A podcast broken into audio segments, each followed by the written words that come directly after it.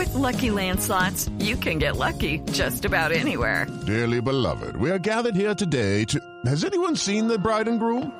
Sorry, sorry, we're here. We were getting lucky in the limo and we lost track of time. No, Lucky Land Casino, with cash prizes that add up quicker than a guest registry. In that case, I pronounce you lucky. Play for free at LuckyLandSlots.com. Daily bonuses are waiting. No purchase necessary. Void where prohibited by law. 18 plus. Terms and conditions apply. See website for details. It is Ryan here, and I have a question for you. What do you do when you win? Like, are you a fist pumper? A woohooer, a hand clapper, a high fiver. I kind of like the high five, but if you want to hone in on those winning moves, check out Chumba Casino. At ChumbaCasino.com, choose from hundreds of social casino style games for your chance to redeem serious cash prizes. There are new game releases weekly, plus free daily bonuses. So don't wait. Start having the most fun ever at ChumbaCasino.com. No purchase necessary. VGW. Void were prohibited by law. See terms and conditions. 18 plus.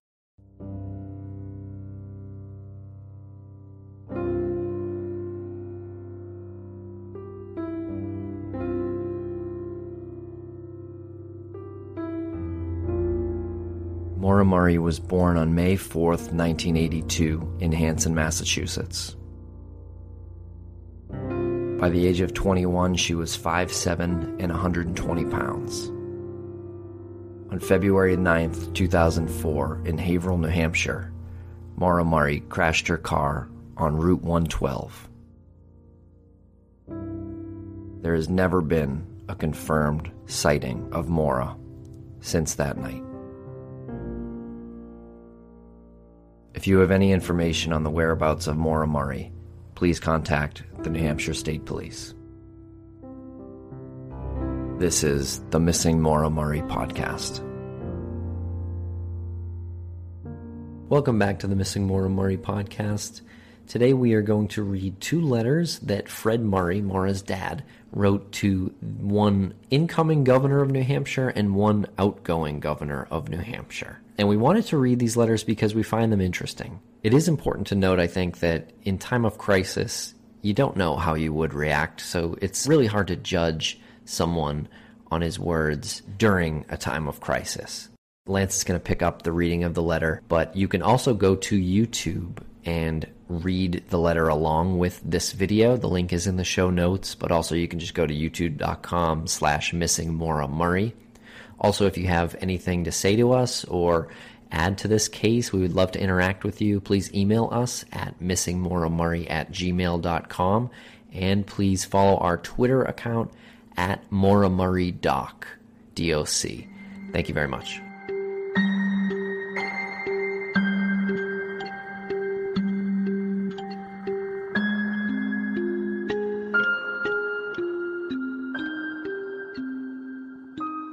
On February 9th, 2005, the one year anniversary of Maura's disappearance, her father, Fred Murray, wrote one letter to Governor Craig Benson, and he wrote another letter to Governor John Lynch. The letter to Craig Benson reads Governor Benson, my daughter, Maura Murray, went missing after a one car accident on February 9th, 2004, approximately 7 p.m while she was heading east on Route 112 near North Haverhill, New Hampshire. Eyewitnesses place her at the crash site at one or two minutes before the local police arrived, and no one was seen to stop and pick her up in a vehicle. This means that when police reached the scene, Maura could have been no further than a couple of hundred yards up the road around the first corner walking away. Another witness who stopped and talked with her reported to the police upon their arrival that the driver of the car was a young woman of approximately 20 years of age. He added that he thought she'd been drinking. There was an empty beer bottle found in the car, and in addition, there was a spider hole in the driver's side of the windshield indicating that she had struck her head at impact. The temperature that evening was 12 degrees. Given these known facts, it was grossly negligent of the police to not dispatch a cruiser in active pursuit in a spirited effort to retrieve an unsuspecting and vulnerable girl with a possible head injury and subject to hypothermia because of alcohol and frigid temperatures before she wandered into the pitch black of the national forest looming just ahead. The police had full knowledge that if she were to encounter someone with ill intent, that she would have no place to hide, no place to run, and absolutely no help available. Furthermore, duty as well as common sense obligates the police to call ahead to the next town in the direction they had to assume she was heading. They knew they had not passed her as they drove east to the accident site during their response to the 911 call. The Woodstock police were not notified nor asked to send an officer to intercept her by driving west in the direction in which she was approaching. She was figuratively and nearly literally right there, readily available to be rescued and saved from whatever fate has befallen her. All that the police had to do was to expend minimal mental and physical effort, and my daughter Maura would be safely here with me today.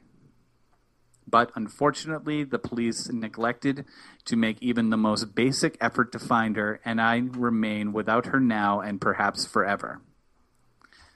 The onus of this irresponsible and possible fatal lack of action lies not only with the North Haverhill Force, but also with the New Hampshire State Police, who responded to the 911 calls from the neighbors as well.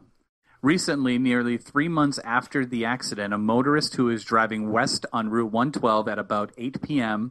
on February 9th reported seeing a young person acting furtively, heading very fast in an easterly direction at a point about four to five miles away from the scene of the crash. And furtively, I just had to look up because it's not a very common word. Uh, the definition says done in a quiet and secret way to avoid being noticed. Continuing with the letter, the timeline and description of the individual's appearance and clothing fits perfectly for this person to have been Maura.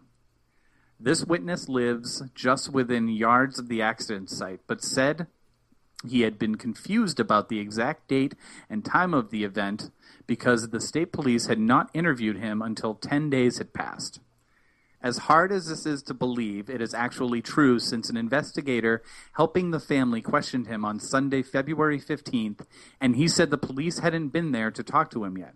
At this point, I appealed directly to the state police to pay attention to rudimentary procedure and turned our notes over to them. This apparently prompted a blatant response, which led to the questioning of this witness on Thursday, February 19th. That this nearly immediately located neighbor, who could have been a prime source of critical information, should have been questioned in a timely fashion on the very evening of the accident or at the latest on the following day is a fully reasonable expectation of adequate investigative policy. If this had occurred, this person would have had immediate recollection of the sighting of my daughter, and a quote unquote hot lead would have ensued. Statistics, which are very well known by state police agencies, indicate that cases get solved from tips received in the first two or three days, or they go cold forever. To wait 10 days to speak to such an obvious source of potential crucial information based on its proximity to the event will be hard to explain even for those adept at this skill. It's no wonder that the state police are reluctant to release to me their accident report to which I am probably legally entitled. I get nearly physically sick when I wake up each morning and the thought of how really little effort it would have taken to rescue my daughter automatically flashes through my mind. It has been over three months since her disappearance, and the only leads developed have been handed to the state police by others. Yet still, these guys maintain that they don't need any help. The FBI offered its assistance during the opening week of this case, but have only been utilized in a very minor way, such as interviewing family members and high school friends in Maura's hometown of Hanson, Massachusetts, and also a couple of college acquaintances. These state police officers are great people personally, and I like them and respect them. They are the type of men and women that you and I would be very pleased to have living in our own neighborhoods. But the inescapable reality remains that they clearly need help finding Maura. The finest resource in the world is available, and you, sir, should direct Lieutenant John Scarinza and Troop F to accept its offer. There are corollary cases in Vermont also, and this entire situation begs for central coordination and investigation by an agency which is not bound by the confines of the configuration of Grafton County and the Connecticut River. The young women in the northern region of your state are not safe, and it is clearly imperative that you act decisively before you lose another. Deep within themselves, your citizens are nervously apprehensive and anxiously waiting your response to this threat. He signs it respectfully, Fred Murray. Dates it February 9th, 2005, Mr. Frederick Murray.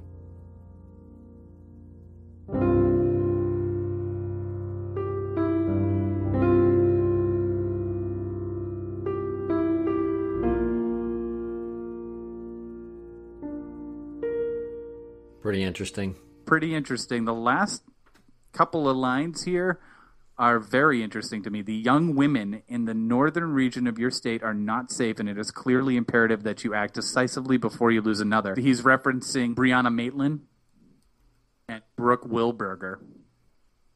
That's who I believe he's referencing. I agree. There, there's some really interesting stuff here that I'm curious about why he worded it certain ways or what exactly he is talking about. And I just want to say first, we're not trying to defame Fred Murray. We're not trying to point our fingers at him and, and call him a witch um, and, and say he did harm to Maura either by pushing her away or physically himself. We're just curious why the letter is odd. I mean, I don't know how you hear it and say it's not odd. And, uh, you know, to be honest, I feel very badly for this guy, Fred Murray. Um, you know, he's clearly a very, a very hurt man with all this. So we're not trying to defame him. We're not trying to say he's guilty or anything. We're just trying to look at all this information that we have and figure out what the most likely scenario is. And based on this letter, it, it makes me very curious. I mean, we were curious about Fred before, but this is a curious letter. Do you want to start at the top of this letter? Because there are a few things that he equates as facts, which I don't believe are facts. Or maybe they were facts at the time, and since then they've been um, kind of perverted. Right. Um, because in the first paragraph here, he says there was an empty beer bottle found in the car, uh, which we don't believe is accurate.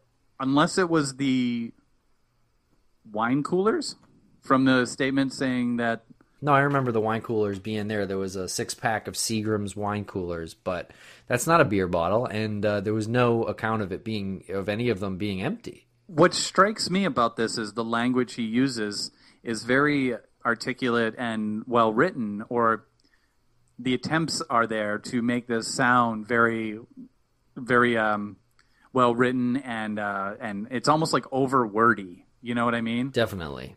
First of all, he says it was grossly negligent of the police not to dispatch a cruiser in active pursuit in a spirited effort to retrieve an unsuspecting and vulnerable girl with a possible head injury and subject to hypothermia because of alcohol and frigid temperatures before she wandered into the pitch black of the national forest looming just ahead.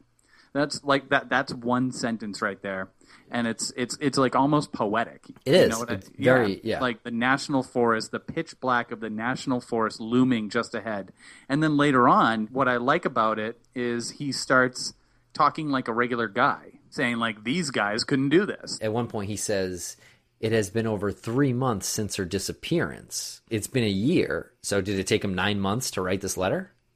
Yeah, I mean, he could have started writing this uh, like three months into it, right? I mean, I wouldn't question that that he did, but the way that uh, you know there doesn't seem to be any typos, and like you said, it's downright poetic at certain points. That you would have thought that there'd be enough proofreading to make that you know it's been a year since her disappearance, and not it's been over three months. I mean, it is signed respectfully Fred Murray.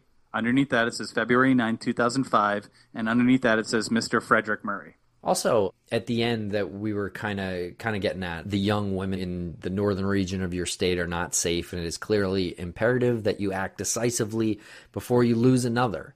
Deep within themselves, your citizens are nervously apprehensive and anxiously awaiting your response to this threat. I understand that he's probably referencing Brianna Maitland and other uh, women who have gone missing in New Hampshire. But it almost sounds like a threat itself, doesn't it? It kind of sounds like a guilt trip to me. Do something about this before you lose more of these girls. Yeah. It sounds like leverage. I guess. And something else that's interesting and it reminded me of this when reading this letter is uh, that there was a killer called the Connecticut River Valley Killer. And he mentions the Connecticut River right before this part of the letter, right before the end of the letter. Just wanted to mention that this was an unidentified serial killer um, believed to be responsible for a series of similar knife murders, mostly around New Hampshire and the Connecticut River Valley, primarily in the 1980s. And this person has never been caught, right? Right. When I read that, the first thing I thought was he's referencing Connecticut River. The next paragraph is about the young women in the northern region of your state are not safe. It does sound like he's making a connection there. I'm not going to say that he's making a connection there, but it does sound like he's trying to make the connection by saying Connecticut River. Obviously, you know, law enforcement is going to read that. Next line is the young women in the northern region of your state, your state are not not safe. So maybe he was trying to make the connection without coming right out and saying it. Yeah, I could see that. I'm not an investigator. I'm not, you know, on the New Hampshire State Police, and I read that, and then the next line, and that's what I thought. If you Google Connecticut River Valley Killer, you'll you'll get a lot of information. He was never found. There is a few composite sketches out there that are you know obvi- they're creepy like any composite of a killer is. Just wanted to to throw that out there just kind of weird. I, I suppose he's probably mentioning it just to remind the governor about that problem and that unsolved case. If he's trying to do it in the first place. It could just be that he's creating, um, you know, the the footprint for where she went missing and looking at the past of, uh, you know, previous unsolved murders and disappearances in that area, specifically young women. But that being said, uh, you could probably do that with any place in America. definitely He really does kind of give a uh, little jab here to John Scarinza and Troop F, saying that the FBI has offered its assistance during the opening week of the case, but have only been utilized in a very minor way, interviewing family members and high school friends.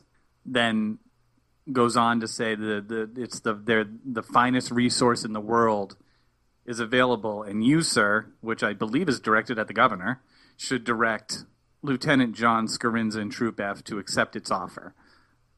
yeah Kind of, you know, a jab saying you guys can't do this on your own. You guys weren't capable of doing it within the first two or three days of this, and you need to bring in people who have more experience doing that. That's how I read that. Well he's right Yeah, totally right. As far as we know, he's you know, as far as what we've read, he's he's absolutely accurate with that. However, we don't know what John Scarinza and Troop F did internally. You know what I mean? There could be something that they've they were working on very intensely and maybe are still working on very intensely. You know, it could have got passed down, but uh, you know, according to this letter, yeah, it looks like they dropped the ball and had too much pride or perhaps laziness to accept the offer um, of of help from the FBI. I had previously heard the FBI had not been involved. So yeah, it, it is curious that um, that the New Hampshire State Police would have had help available from the FBI to them, and for them to have not used it. Maybe I've just watched too many TV shows and movies, but how does the state police tell the FBI what to do? I thought it was the other way around. I thought when the FBI came in, they take over the investigation. To my knowledge, that's how it works too. That they have jurisdiction if they so choose. So maybe they backed off, and you know maybe it wasn't worth their man hours. But the most curious thing I think about this letter, in totality, to me, is that if we believe Fred helped Maura get away, why would he be urging law enforcement and the governor, for God's sakes, to look further into this? It, you know, it is a it is a popular theory that Fred gave that four thousand dollars to Maura to help her start a new life. That is one of the popular theories out there. And if that's true, why would he want her found?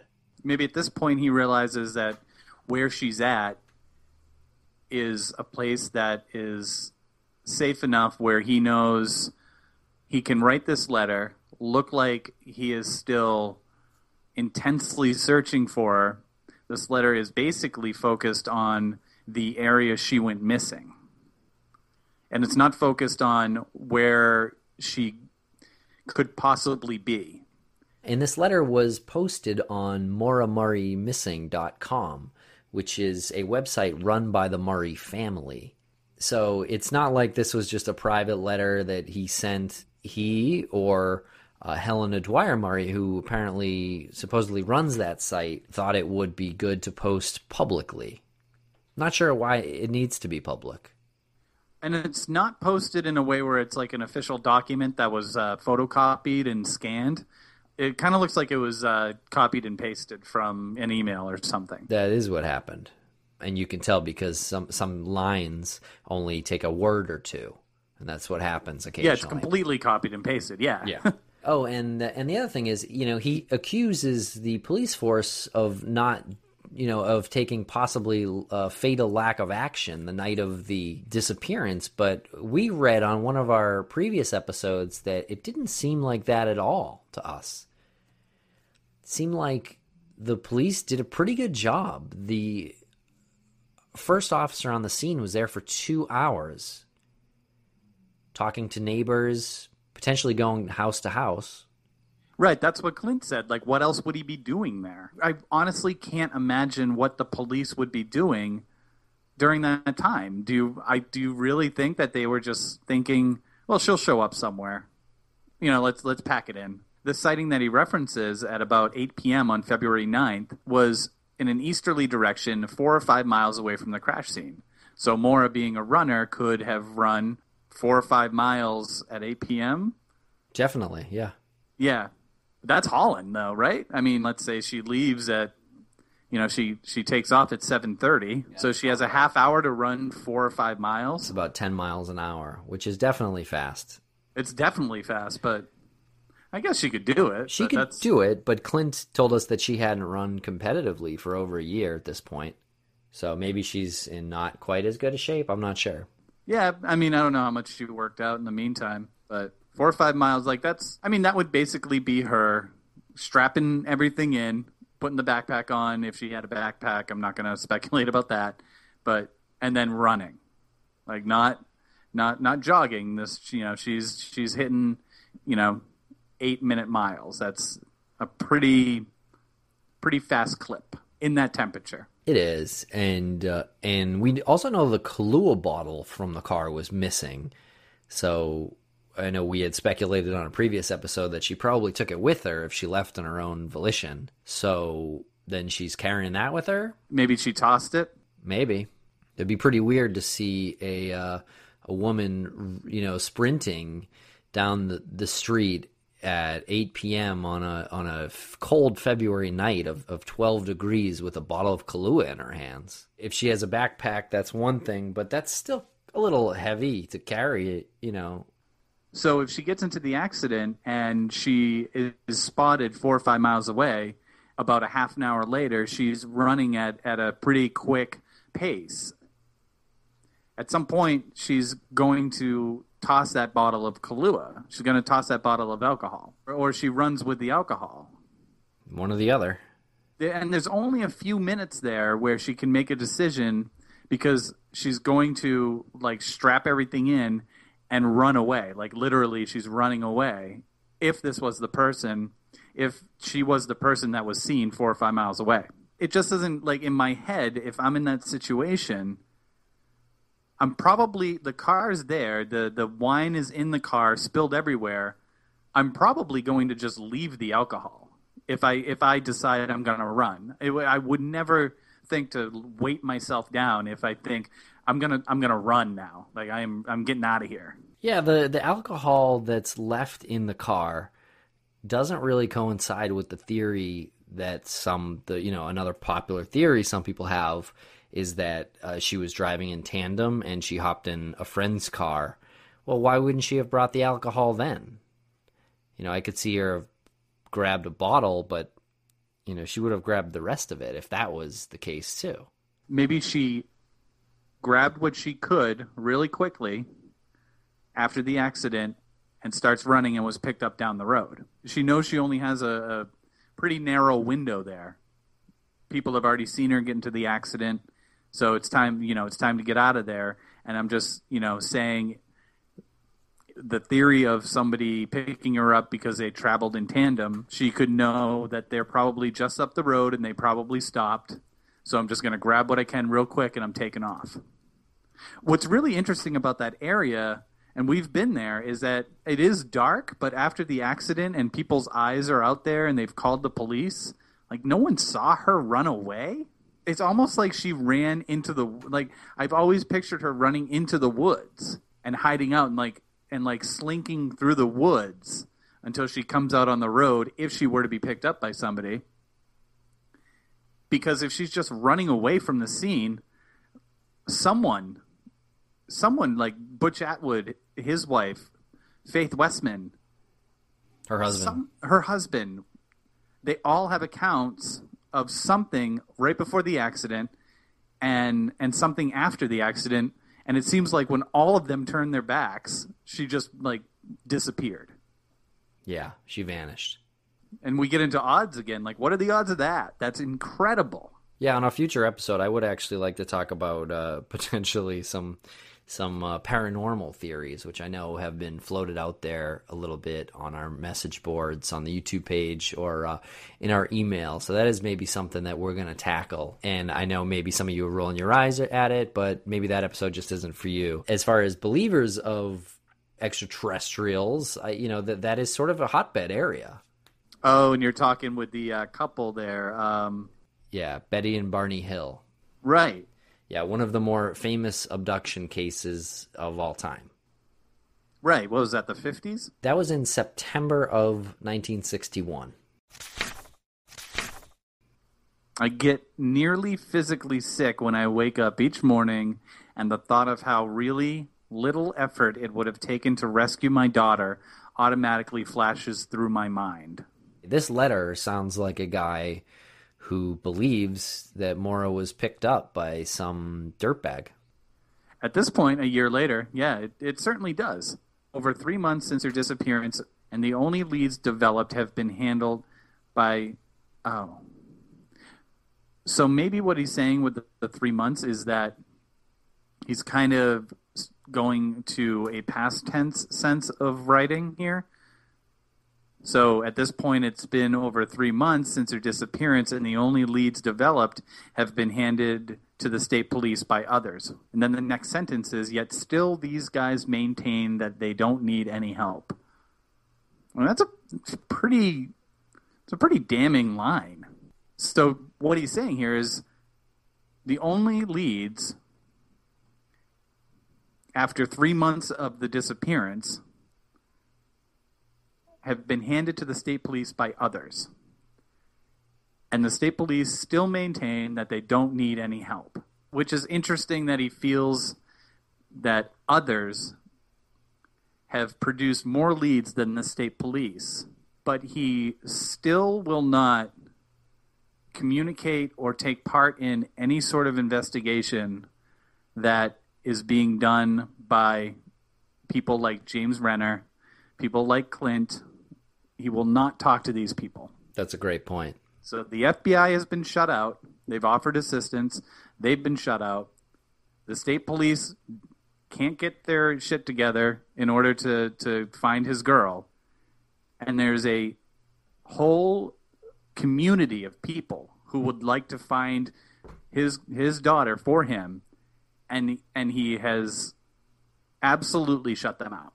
And that I can't figure that out. If we knew the truth, it probably wouldn't be suspicious. It would probably make a lot of sense. You know, it would probably click together in a way where you just look at it and you say, that makes absolute sense. We've completely analyzed details that we didn't need to analyze because, as some of the listeners has, have told us, you know, you look at any one of our lives, and if we went missing tomorrow, you'd look at something that I did today and say, that was really suspicious of him.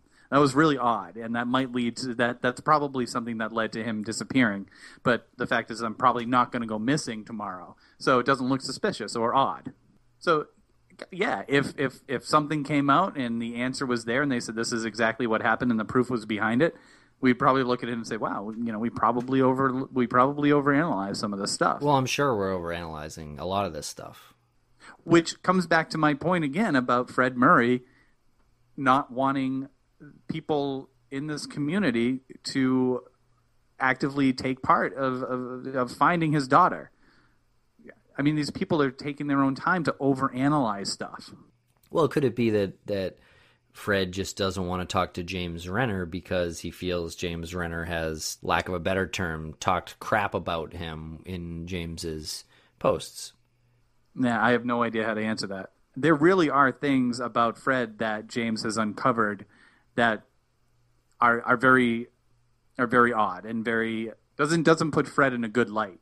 And the fact that James will find these things and then approach Fred and be told that he, he wants no part of this book. He wants no part of James, and he wants he, he, he wants no part of of this whole community. It just it there's nothing else you can do but say, well, this is this is not how somebody who wants his daughter to be found acts. But then he did the Boston Magazine article written by Bill Jensen, and you know he he posed for photos for it, and that that article is called "Will the Internet Find Missing UMass Student Maura Murray?" I think it would take incredible convincing to have Fred Murray talk to us. Yeah, and I and I don't I don't know why because a lot of what is out there right now has has only happened because of his silence and things that he could say could completely discredit some of the trolls out there and the people who approach this with irresponsible behavior. Hopefully that makes sense. He could say something that will always be on record. You could hear his voice, you could you could hear the sincerity in his voice and it'll always be on record and no matter what is said about him or the case or his intentions can never be disputed after that. And he did that episode of Disappeared a while ago as well, and you know came off uh, like a broken man. It seems to me like he's accepted that she's gone, murdered, and he'll never see her again. But what if she's not? It's still his daughter. Like, what is he doing during his days when he thinks about her? Has he is is is she dismissed from his mind already? I can't imagine that. I can't imagine it either. And they haven't officially declared her dead. But in his statements, he'll say that he'll go to his grave never knowing what happened to his little girl. There's a whole community who wants to help him find his daughter. We're only asking these questions. We're not saying he's guilty of anything. No, we're just trying to talk it through. He could be known as a great father if he gave her that $4,000. She called him and said, Dad, I'm in some trouble. I need some money. I need to get away right now. He comes up the very next day, gives her $4,000, and he helps her get out of trouble. That's That could be a very protective dad. And then lying about it afterwards would only muddy the situation if he didn't want her to be found which is what it seemed like at one point. And then now after reading these letters it seems like he wants her to be found. It's very contradictory to me. And I, I would love to ask fred about it. I mean we we're only saying it's contradictory. We're we're not saying he's a bad guy. We're just saying he's somewhere in the middle of potentially a great father and um a confused broken man. Okay, the second letter is to Governor John Lynch. Starts Governor Lynch, today, February 9th, 2005, marks the one year point of my daughter Maura Murray's unlikely and highly suspicious disappearance following a minor car accident on Route 112 in North Haverhill, New Hampshire. The investigative body, New Hampshire State Police Troop F of Grafton County, has followed up its astonishingly careless go through the motions response with an unnatural, steadfast refusal to communicate on the matter since. Their investigation includes not questioning neighbors who live 100 yards from and in sight of the accident scene until 10 days had passed. And this only after my family and friends had spoken to these people and expressed our shock about it to the police. My daughter could have walked right by or could have been picked up in a vehicle by the wrong person, in parentheses, persons, in full view of these houses. Not even the fact that their tracking dog lost Maura's scent squarely before these properties, one of which was owned by the last person who talked to Maura and another by the last person to actually see her, was enough to provoke the most elementary of basic investigatory technique. Phone records reveal that Maura called a couple who rent their condominium in Bartlett, New Hampshire, where our family has vacationed for decades, just before she left the University of Massachusetts and headed directly that way last February 9th. When I recently discovered that these folks had never even been contacted by Troop F, it felt as if I had just been struck across the face with a 2 by 4 I remain convinced also that police have not fully developed a lead given to them concerning a local man who claimed he knew what happened to quote unquote that girl and disclosed the location where she had been held and by whom. Law enforcement's decision on this case from its inception has been to insist that you can take your pick of three possible happenstances suicide, runaway, or hypothermia victim, but not consider the fourth, which is the probability, rather the possibility, that is that a bad guy grabbed her and they can't catch him. To support the diversion, the commander of Troop F twice stated during the Chronicle program on Channel 5 in Boston that Maura wrote a final letter to her boyfriend and left it in a prominent place in her dormitory room. This clearly suggests the traditional suicide letter, but the deception is that she never wrote or left such a letter at all, and the police were fully cognizant of this fact at the time. The pattern certainly doesn't indicate adherence to accepted and recommended police procedure. To date, the high law enforcement officials in Concord have reacted like ostriches to this pseudo investigation by your Troop F.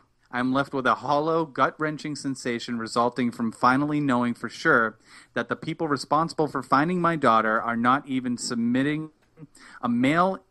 It, not, e- not even submitting a mail in effort on her behalf. Worse still is that they remain determined to not accept the offer of meaningful participation extended by the Federal Bureau of Investigation, which is strangely odd indeed. I am appealing to you, sir, to ask Attorney General Kelly Ayotte to authorize the release of the records in this case to me through my petition under the Freedom of Information Act and the New Hampshire Right to Know law I am basing this plea on the present classification of my daughter's case as a missing person situation and not as a criminal investigation. What could be the nature of this which must be so zealously veiled from the view and the motivation prompting such secrecy?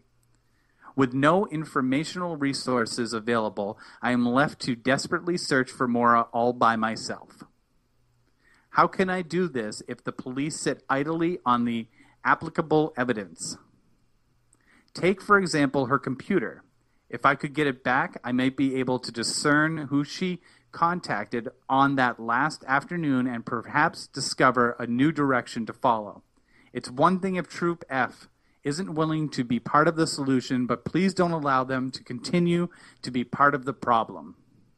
Governor Lynch, you represent my final hope to help my little girl. I pray that you will regard reacting favorably to my entreaty not so much as your legal obligation, but as a parent, your moral responsibility. Hopefully, signed Frederick J. Murray.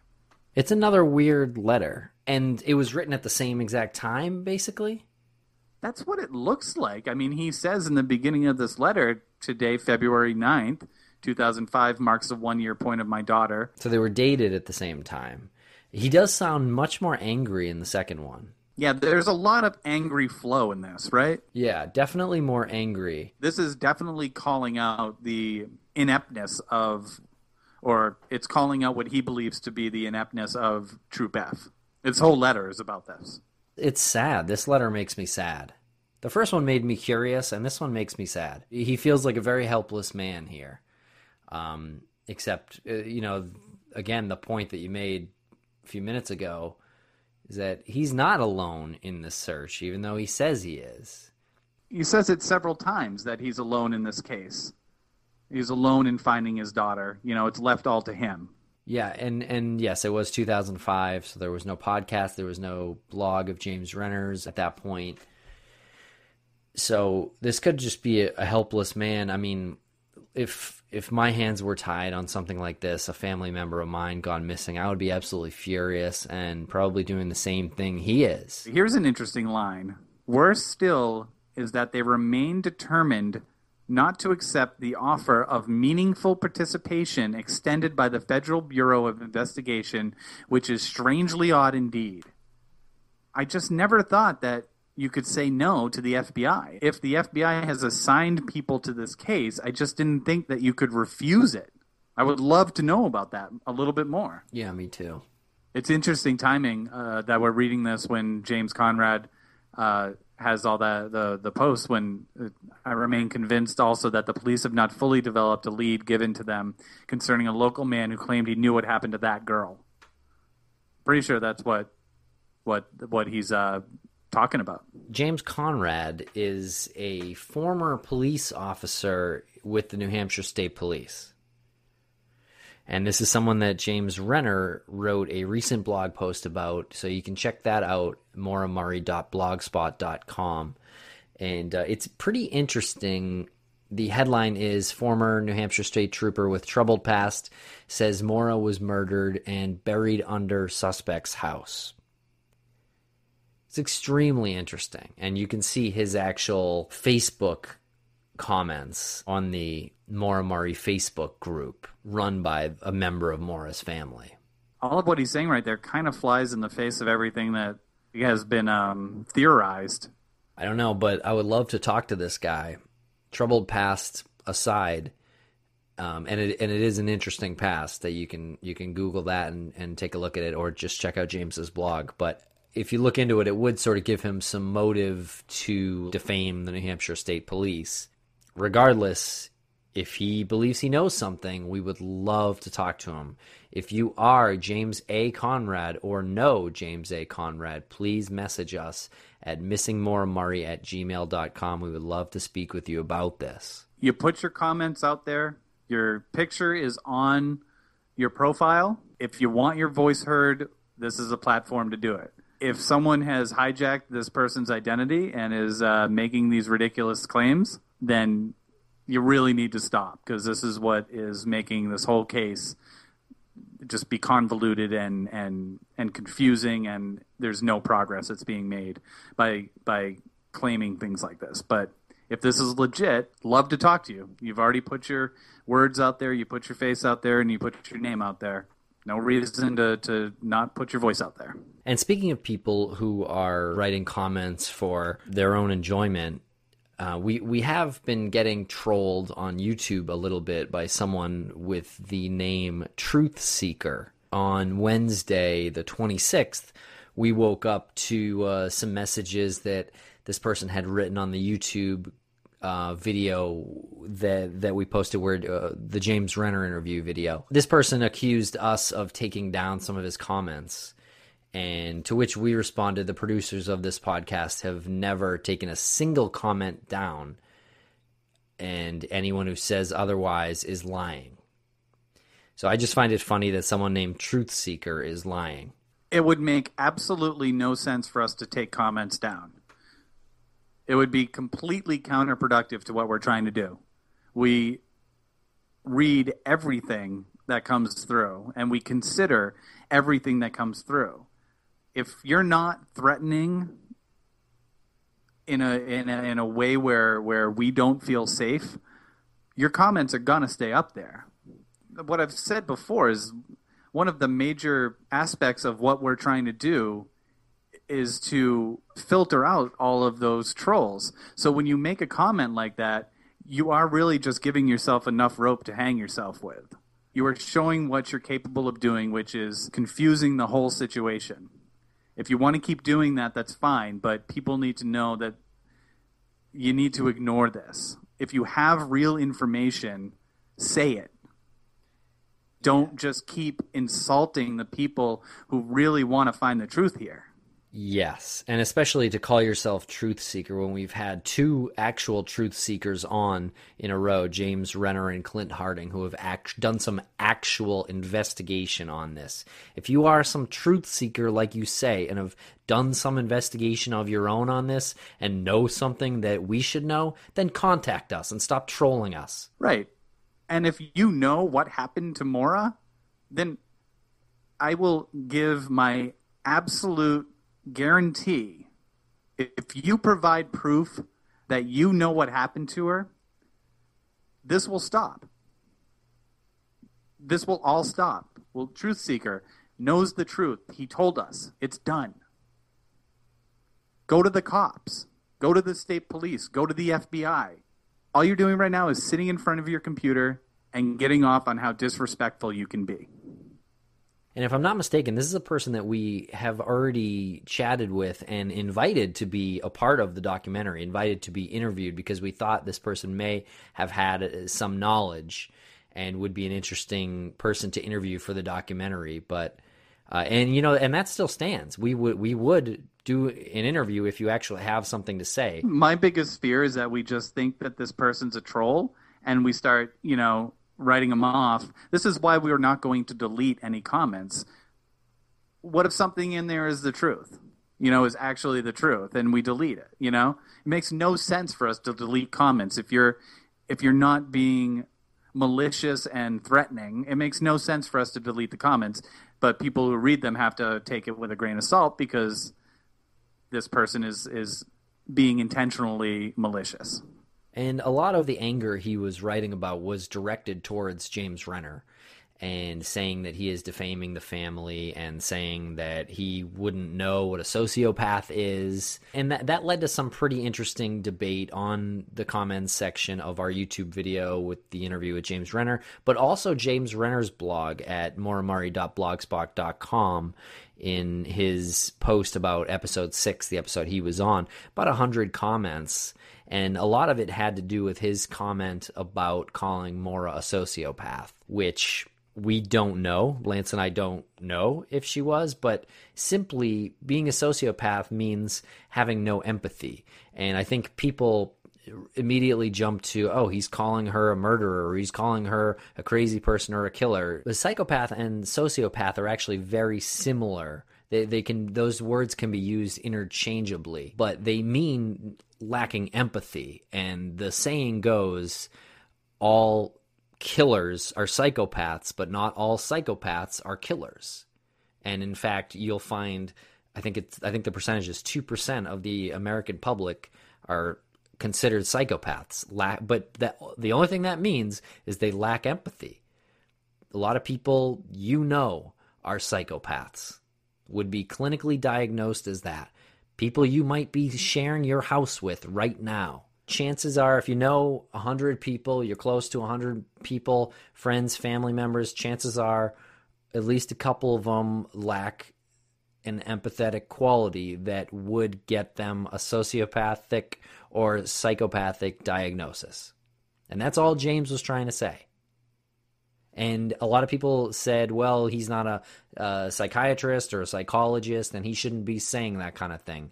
Well, that's his opinion. And he said it. He said, I believe Murray was a sociopath. So, exactly. I mean, I, I don't know why everyone was so up in arms about it. But I will say, for the purposes of this podcast, I think, and it was suggested to us on comments and through email that we get a psychologist or um, a criminologist someone on a professional on to profile Maura and potentially Fred too.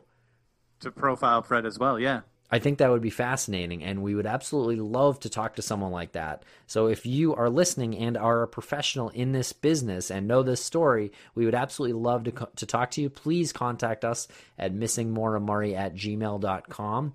And if you know someone who you think would be interested in appearing on this show and profiling Murray and or her father, please contact us with their information after you ask them. And this is what we're uh, what we're left with because we don't have the direct players in this case who want to talk about this. Um, as much as they're upset with uh, the way law enforcement has handled this case, they don't want to talk with the people who are actually trying to do this. Like we're we're calling on people to to uh, give us their their psychological breakdown of Maura Murray. We're actually trying to do something kind of you know kind of on our own to to forward any sort of uh, like progress in in this case, and that's what we're left with because we don't have the people who are direct players.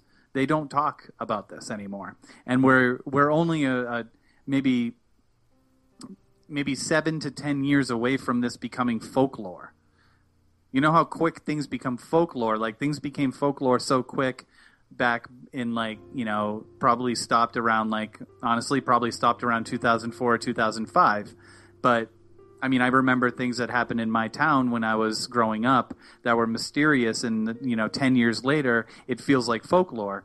This is this has got a little bit more lasting power, and we're trying to give it a, a more legs and get the dialogue going in a mature, respectful way using the tools that we have at our disposal in the time that we live in the podcasting the internet the blogging so where if we didn't have these things this case would just fall into folklore and everything would be forgotten about.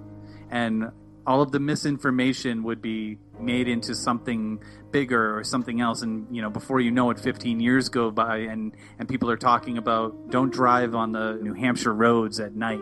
Don't do that. Remember that girl who went missing? It becomes folklore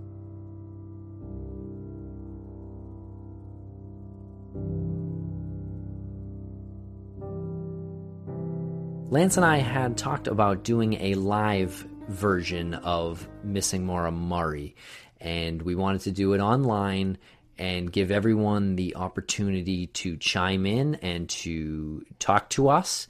And we wanted to have James Renner on for that episode. So we're going to try to see if we can schedule that. So if you have anything you want to say directly to me, Lance, or James Renner, you will have the opportunity in a live show that we're going to do online in the coming weeks.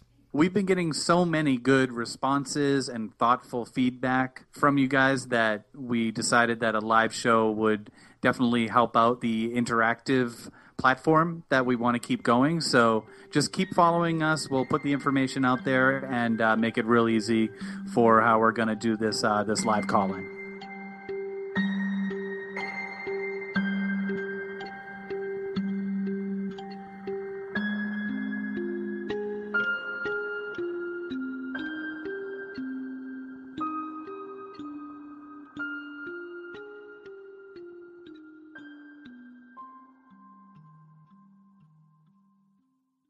Judy was boring. Hello. Then Judy discovered ChumbaCasino.com. It's my little escape. Now Judy's the life of the party. Oh, baby, Mama's bringing home the bacon. Whoa, take it easy, Judy. The Chumba life is for everybody. So go to ChumbaCasino.com and play over 100 casino style games. Join today and play for free for your chance to redeem some serious prizes. chumba ChumbaCasino.com. No purchase necessary. Void where prohibited by law. 18 plus terms and conditions apply. See website for details.